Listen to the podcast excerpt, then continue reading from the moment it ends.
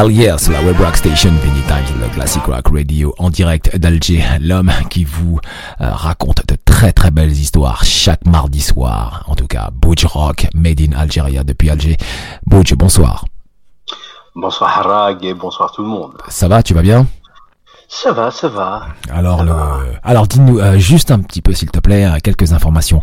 Comment ça se passe chez vous euh, le... Parce qu'on a des auditeurs de divers pays, notamment, donc voilà. Et donc, on aimerait savoir comment ça se passe du côté de l'Algérie en termes de pour pour, pour éviter justement la propagation de, du, du virus, le coronavirus. Bah écoute, là actuellement, donc depuis hier, bon depuis aujourd'hui, il y a un confinement partiel à Alger et dans les grandes villes. Et euh, ce confinement partiel sera peut-être appliqué sur les autres grandes villes euh, s'il y a une propagation. Euh, Blida, comme tu le sais, est en confinement total. Euh, il y a des dispositifs concernant tout ce qui concerne euh, justement la distanciation et même pour ce qui est justement de la fourniture des, des produits de première nécessité. Ok. c'est ce qui est bien. D'accord. Bon, bon, moi, les choses, elles sont, elles avancent, quoi. Très bien, très bien. Voilà. Ok. Donc, bouge ce soir pour la partie 2 de la planète des singes. Eh ben, écoute, euh, mon ami, hein, vas-y, c'est parti. Eh ben, écoute, euh, bon, pour cette semaine, euh, je me suis mis à bon blues. Ouais. L'atmosphère est propice à ce genre de style. Derrière. Un coup de déprime et un album de blues et je vois la vie du bon côté. Et quand c'est le Soul to Soul de Stevie Ray, Texas Flood, Vaughn, ah, là, tu te laisses aller quand sa guitare s'emballe et te laisse à moitié groggy par son fini qui a aussi fait des merveilles sur le Let's Dance de Bowie. Et c'est dans cette ambiance que je me suis lancé euh, dans la suite de ma chronique et me replonger dans un autre vieux souvenir de la planète des singes et ses différentes exploitations sur support audiovisuel. Voilà une manie bien américaine que d'adapter pour la télé des succès du cinéma. Je ne vais pas parler de Return to the Planet of the Apes, une série d'animation qui reste inédite. Euh, tu peux quand même la trouver en DVD, euh, en version anglaise et espagnole. D'ailleurs, l'anime n'exploite pas l'arc principal issu du premier film. D'ailleurs, elle n'a connu qu'une seule saison.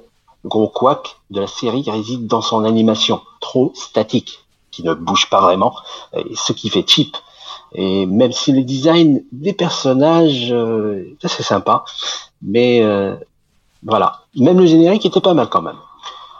Série animée sort tout juste deux années après le dernier film de la saga au cinéma.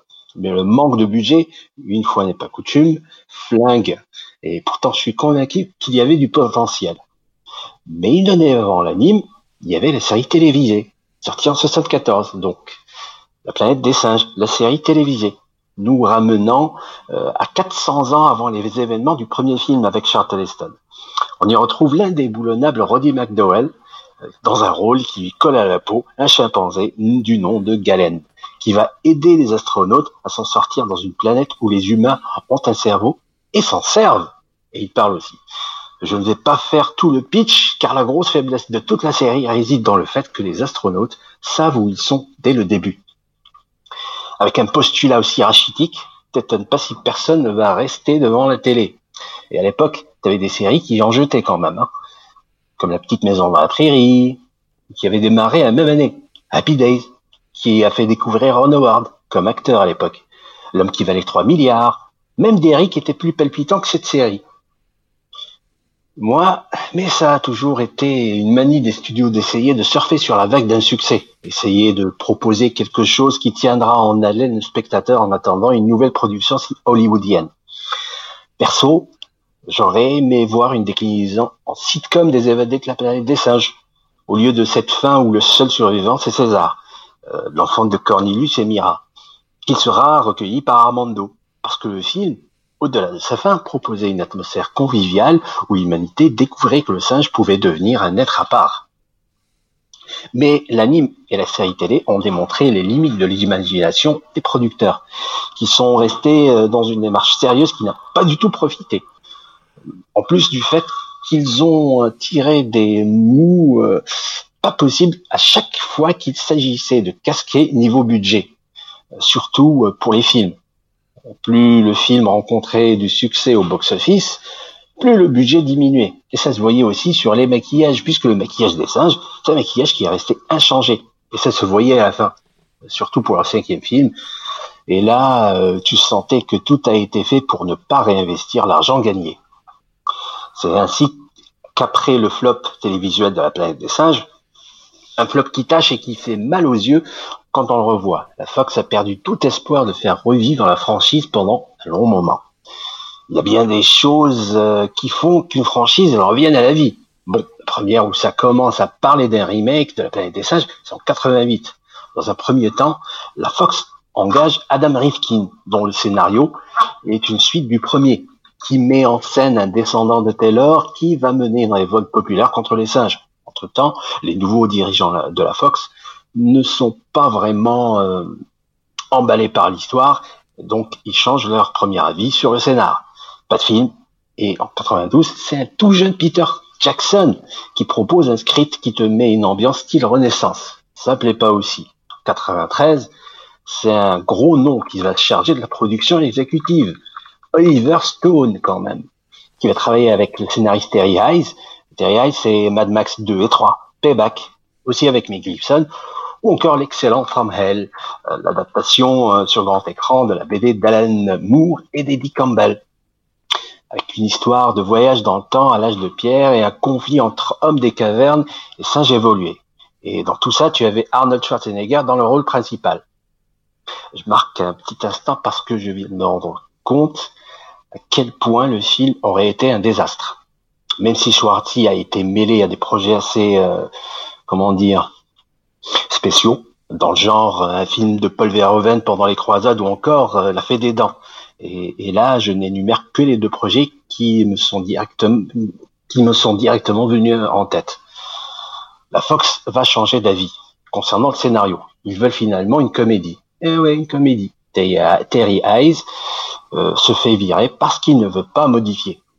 Ce qui entraîne le départ de toute l'équipe, dont le premier, euh, dont le dernier est Philippe Noyce, qui euh, devait réaliser le film et à qui l'on doit Jeu de guerre avec Harrison Ford, Le Saint ou encore Bonne Collector avec Denzel Washington, en criminologue tétraplégique, Angelina Jolie et Ed O'Neill, Al Bundy dans Marié et deux enfants. Faudra qu'un jour on en parle de cette série trêve de, de Le projet, donc, est au point mort, avec des noms qui circulent quand même. Hein.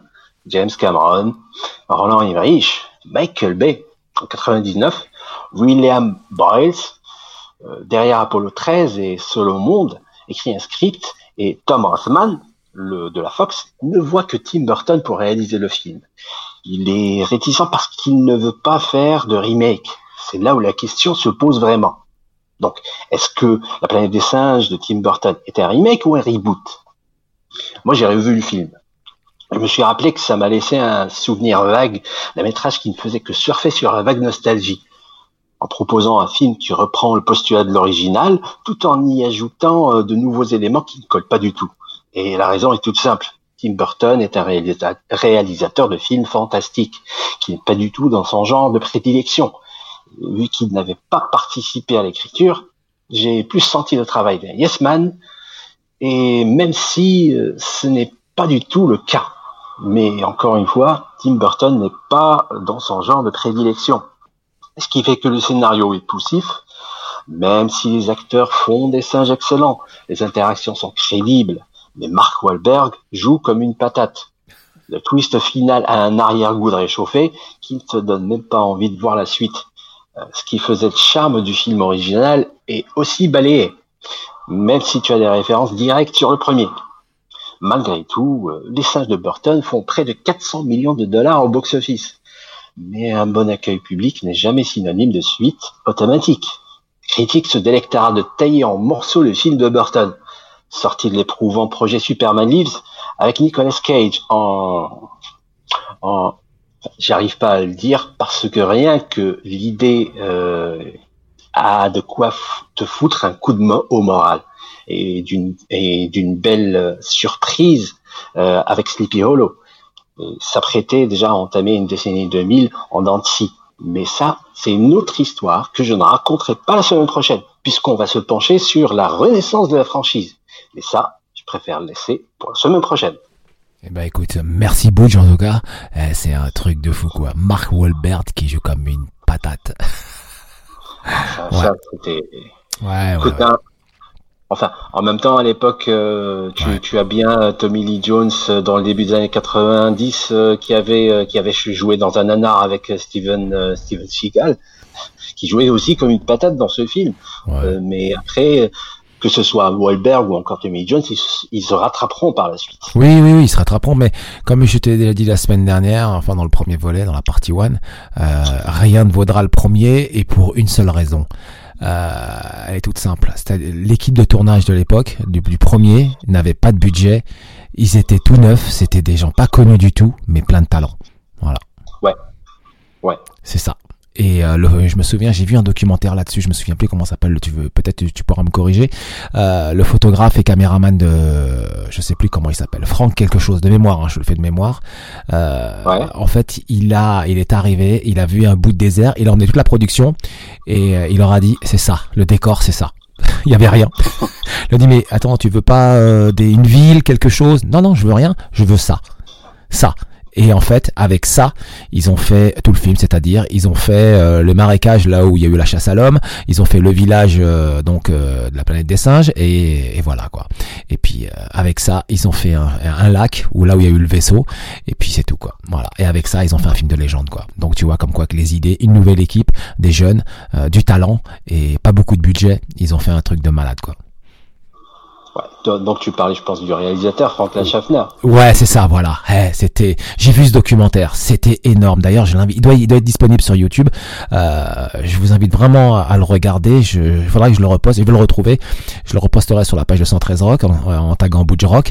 Mais euh, vraiment, vraiment un très très beau documentaire où il explique en détail toute la réalisation et l'idée comment ils sont arrivés à un tel succès, à un tel travail avec avec 3 francs 6 sous quoi. Voilà, c'est ça le cinéma quoi. Le cinéma, c'est d'abord les idées, l'attitude, l'état d'esprit et ensuite euh, le budget.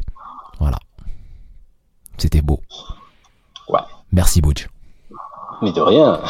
Ok, allez, tu nous as choisi un titre ce soir, le Peter Gabriel, le choc of, le choc de Monkey. Tu peux nous en parler un petit peu?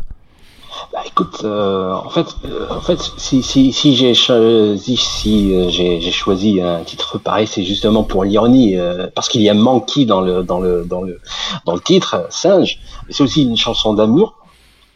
Euh, C'est aussi un des plus grands tubes euh, de de de de, de Peter Gabriel. Et euh, d'ailleurs, euh, on avait euh, au début des années 80, il y avait même euh, des gens qui avaient même accusé euh, le, le titre d'être raciste, Mhm. ce qui ce qui est assez drôle. En tout cas, un jour, je pense qu'il faudra qu'on se penche plus sur la carrière de, de Peter Gabriel que, euh, que de ce simple titre. Mhm. Ok. Butch, merci beaucoup. On te donne rendez-vous pour la semaine prochaine, pour la partie 3, pour la franchise. Hell yeah. Hell yeah. Hell yeah, c'est la Web Rock Station. Tout de suite, Peter Gabriel, le titre choisi par notre ami Butch. Euh, le choc de Monkey sur 213 Rock. Et euh, on se retrouve juste un petit peu avant la fin. 213 Rock.